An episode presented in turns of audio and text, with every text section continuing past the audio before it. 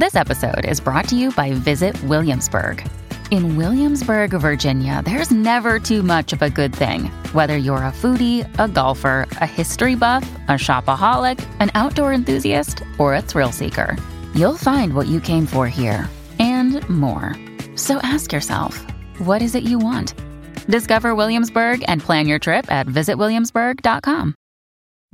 This is the John Oakley Show podcast.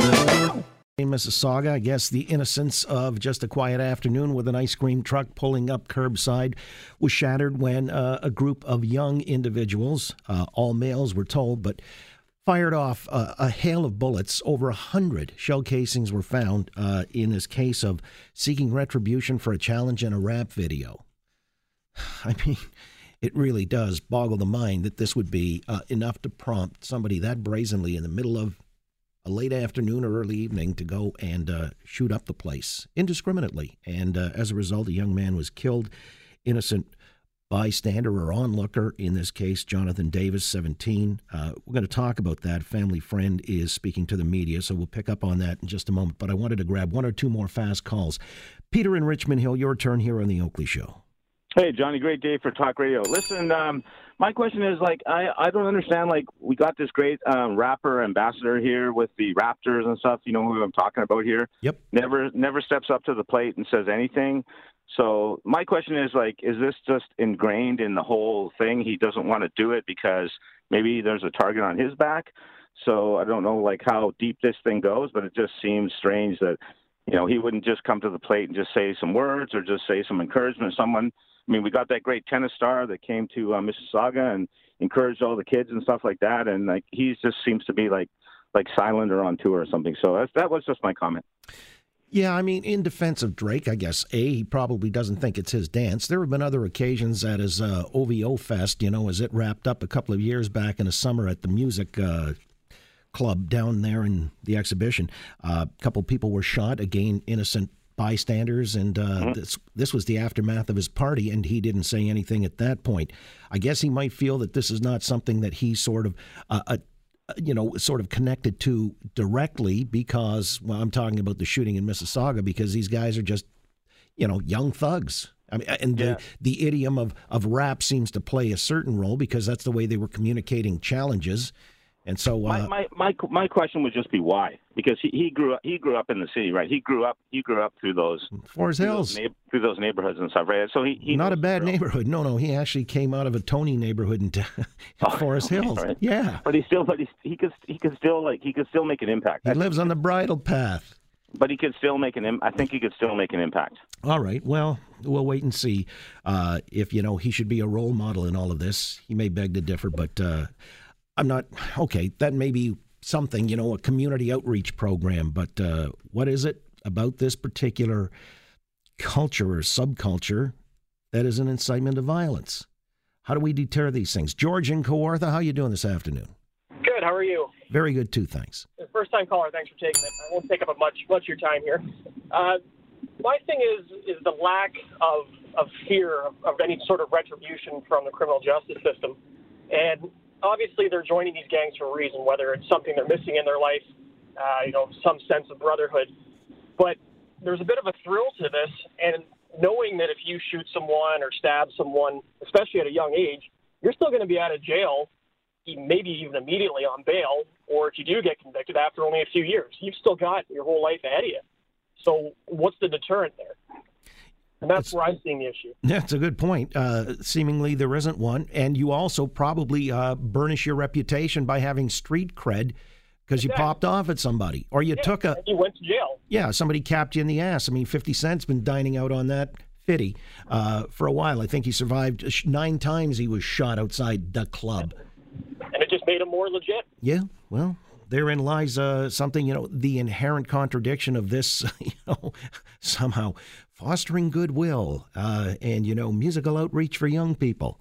I appreciate the call from the Kawarthas, by the way, and uh, I did want to get into, you know, this poignant personal story that uh, was related to our own Shalima Maharaj, Global News reporter by Selma Lindsay, a family friend. Uh, she's been speaking to the media. She talks about Jonathan Davis, quiet, respectable young man, bright kid. He was on the honor roll for math, often would help his father, an electrician, losing his sight. And uh, he had two younger sisters, 14 and 3, for whom he sometimes acts as a father figure.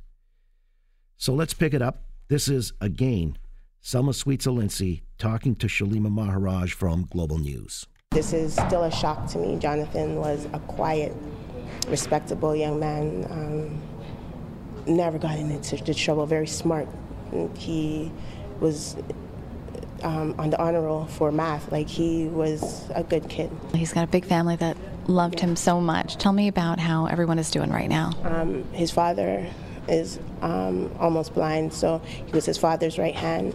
Um, he would he would go with his father on jobs before he, he was blind, and um, he would teach him the trade. His dad was an electrician. His father's taken it really hard. Um, he was a bigger brother to his little sisters, right? Sisters 14 and 3. And he was the bigger brother to, to them, right? Sometimes acted like the father figure um, when he needed to be. So they are definitely going to miss him. And his mom, she's in a totally different state of mind.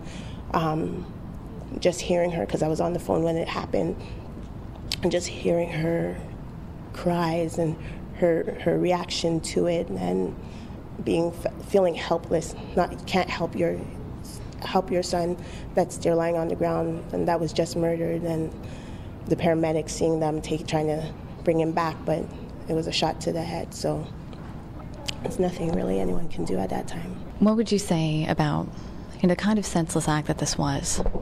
It's devastating. It's it's especially where it happened there's a lot of children that play here um, in this area and no one feels safe now and it's it's it's a senseless crime. It's something that shouldn't have happened especially during the day. And I don't think any crime should be there's no specific time a crime should happen but in front of children the ice cream truck was outside.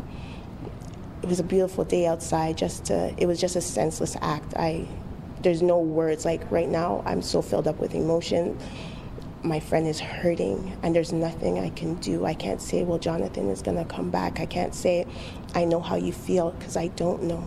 I'm going to ask you just sort of, you know, that day when she came out here, what was the scenario, how she was able to find him, to locate him? So, what happened is she called me, and all I hear is frantic cries, and she's saying, Jonathan, Jonathan, what's um, help? Like she was frantic on the phone. I drove here as fast as I could. And by the time I got here, the police already taped off the front. Parked my car across the street, and I came over here, and I came through the front and came through the, come through the back, and it was right here. And I said, "What happened?" I'm looking for her, and she's in my ear because I had in my earpiece, and she's in my ear, and I was saying, "Okay, where is she?" I'm looking for her. I can hear her, but I didn't see her. Um, so they taped off this area. Um, her, the father, his father um, he came to me and he goes, "Where's Jonathan?" And I said, "I don't know." I said, "I'm not sure." He goes, "Did he? Is he dead?" I said, "No, I don't think so." Because what happened was Jonathan was going with his dad um, to spend the weekend. So he, what he was going to do was, he had slippers on and he was going inside to change into his shoes. So he came out of the car to change, to go inside to change, to put on his shoes. He did not make it back home, and that's when the um, the shots were being fired.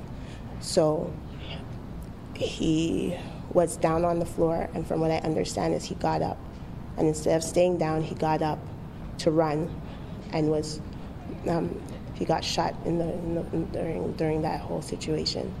So when I was here with the father, and I was like, okay, he was asking me if he was dead. I was like, no, not yet. So the police officer said. Um, um, wait a little bit and you know they're working on him and then by the time he walked back over they put the sheet over him, and that was it. And they took us around, and they were bringing the mother to to us. So I had to go around to to get her, and she just um, fainted in my my arms. She just fell down. She was just weak. She had numb feelings. She was trying to. She before the paramedics came, she was trying to bring him back. She was holding his head by the wound, by his the where the, the gunshot wound to his head. He was holding um, his head so that think, I don't know, she was just thinking, what can I do to help my son, right? But unfortunately, it was a, a shot, a gunshot to his head. There's nothing you can do. You have started up a GoFundMe page, so tell me about the page and, and what it's hoped those proceeds will go towards. Oh, it's solely for um, his funeral arrangements, um, any expenses that they're going to occur during this time. Heartrending. Making funeral arrangements for a kid who was planning to go back to school, grade 12. He was on the honor roll for math. 17 year old Jonathan Davis, again, senseless, senseless. And uh, how this will all be resolved is a much bigger question than we have time for at present. Uh, we'll get back into it with our panel, topics worthy of discussion a little later on. But I mean, the idea that, you know, kid was doing well in school. You know, he was a role model to his younger siblings. Helped his father out. Uh, might have even been the ersatz parent on numerous occasions, according to the family. Thanks for listening to the John Oakley Show podcast. Be sure to rate, review, and subscribe for free at Apple Podcasts, Google Podcasts, and anywhere else you get your on demand audio.